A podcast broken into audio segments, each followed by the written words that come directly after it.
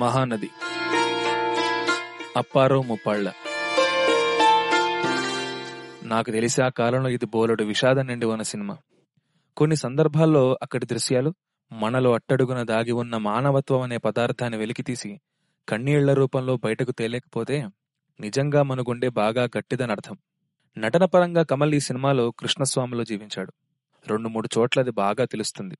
జైలులో ఎదిగిన కూతురును కన్నతండ్రి చూసే కొన్ని క్షణాలు అలాగే కలకత్తాలో కూతురుని వేసియావాటికలో చూసే దృశ్యం విడిపించే సన్నివేశం కొడుకుని గారడీవాడి దగ్గర నుంచి తెచ్చే దృశ్యం ఇవన్నీ మన గుండెని పిండేస్తాయంటే అతిశయోక్తి కాదు. టూకీగా కథ. కుంభకోణం పక్కన పల్లెటూరులో మంచి మోతుబరి కృష్ణస్వామి.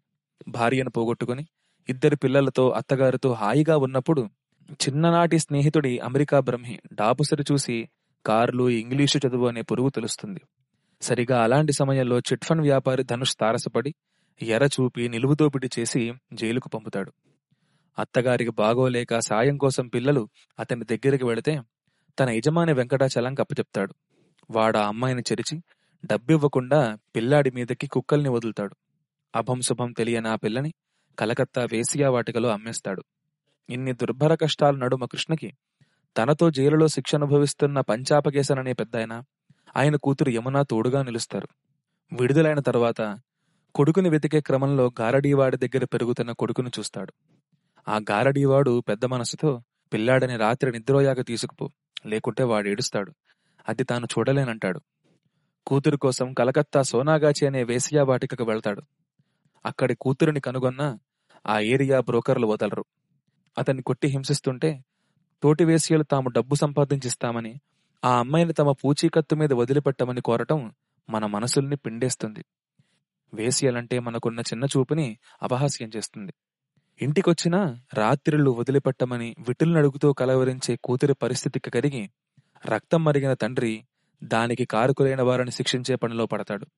చివరిగా అతడు ధనుష్ని వెంకటాచలాన్ని హత్య చేసి జైలుకెళ్ళి శిక్ష అనుభవిస్తున్నప్పుడు కూతురు తన భర్త కొడుకుతో ఎదురు రావటం అందరూ పల్లెకి వెళ్ళటంతో ముగుస్తుంది. కథలు అనువనువున నగరాల్లోని పెద్ద మనుషుల్లో క్రూరత్వం పేదవారిలో మానవత్వం కనిపించడం సినిమాటిక్గా ఎప్పుడో మొదటిసారి చూసినప్పుడు అనిపించలేదు కానీ తర్వాత కనిపించాయి. మనుషుల్లో మృగాలు అన్ని చోట్ల ఉంటారు కదా. పల్లెని ఉన్న జీవితాన్ని వదిలి సుఖాల అట్టహాసాల ఎండమావుల కోసం పరిగెత్తే కృష్ణ లాంటి జీవులు ఎప్పటికీ ఉంటారు. కృష్ణను ఒక పాత్ర అడగానే అడుగుతుంది. చదువుకున్నావుగా? ముందు వెనక చూడకుండా చుక్కల మీద సంతకం ఎందుకు చేశావు అని. సగటు సినిమా హీరోలా కురిసేదాకా అనుకోలేదు శ్రావణ మేఘమని అనే పాటకి ప్యారడీలా మునిగేదాకా అనుకోలేదు. చేసింది మోసమని అని పాడుకోవలేము. అన్నట్టు సినిమా అంతటా కనీసం పల్లె నుంచి ఎవరూ అతనికి సాయం రారు. పిల్లలు ముసలమ్మ బతుకు జీవుడాన్ని పల్లకి పోరు. ఏమిటో? ఈ సినిమా లాజిక్కులు నాకు ఎక్కవండి బాబు. మొత్తం మీద మనం మెత్తగా ఉంటే కొందరు మొత్తటమే కాక నంచుకుని భోజనం చేసేస్తారని ఈ సినిమా చెప్పకనే చెప్తుంది. అందుకనే కొంచెం బతక నేర్చిన తనం అవసరమేమో.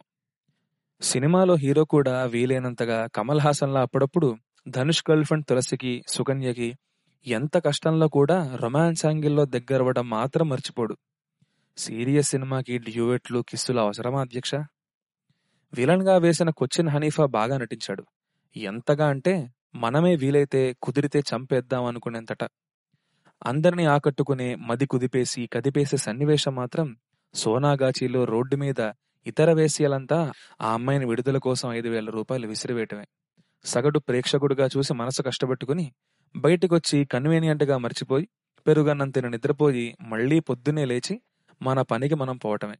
లేకపోతే మనం ఏమన్నా ఉన్న ఉద్యోగం వదులుకొని సంఘసేవ కోసం వెళతామా? అబ్బే అంత దృశ్యం లేదు ఇక్కడ. వీలైతే అబ్బే జనాలు పరమచండాలం అనుకుని మర్చిపోవడమే.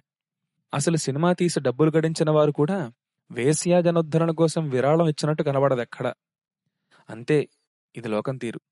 వినోదం అలానే ఉంటుంది. సినిమాని సినిమాలానే చూడాలి. పెద్దగా మార్పులు ఆశించకూడదు ఇక సినిమా నిర్మాణం వెనుక ఉన్న సంగతుల్లోకి వెడితే ఈ కథ మూలసూత్రం వెనుక కమల్ హాసన్ అంటే జరిగిన ఒక సంఘటన అని ఆయనే చెప్పుకున్న కథనం ఒకటి కనబడుతుంది. ఆయన కూతుర్లని పని మనిషే కిడ్నాప్ చేసే పథకమైన భగ్నం చేశాడట. దాన్నే డైరెక్టర్ సంతాన భారతితో కథలా చెప్పాడట. దీనికి పైమెరుగులు ప్రసిద్ధ తమిళ రచయిత రాకి రంగరాజన్ దిద్దారట. సంతాన భారతి కమల్కి స్కూల్ నాటి స్నేహితుడే.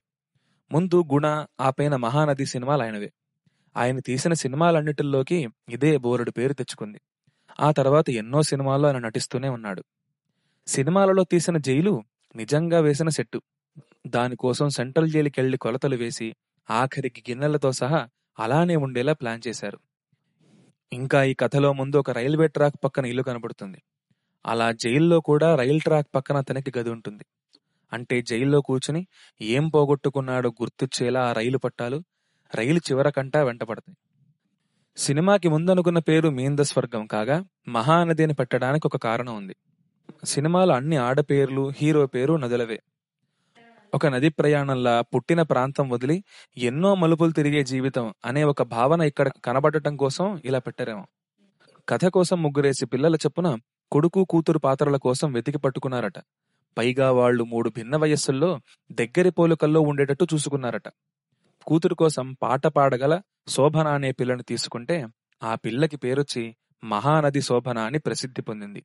ముఖ్యంగా శ్రీరంగ రంగనాథుని పాట వినసొంపుగా ఉంటుంది. ఇప్పటికీ నా పాటల కలెక్షన్లో అదే మొదటిగా వినే పాట.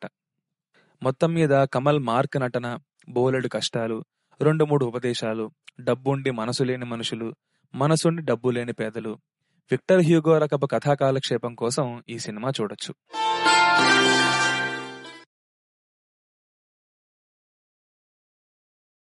ఈ శీర్షికలోని అన్ని భాగాలను వినడానికి దాసు భాషితం యాప్ను ఇప్పుడే డౌన్లోడ్ చేసుకోండి.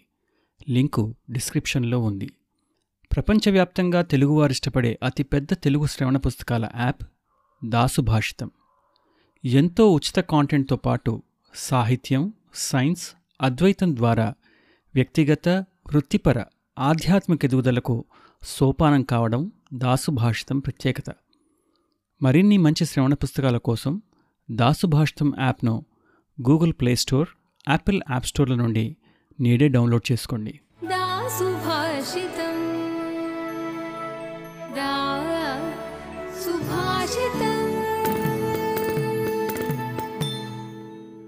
दासुभाषितम।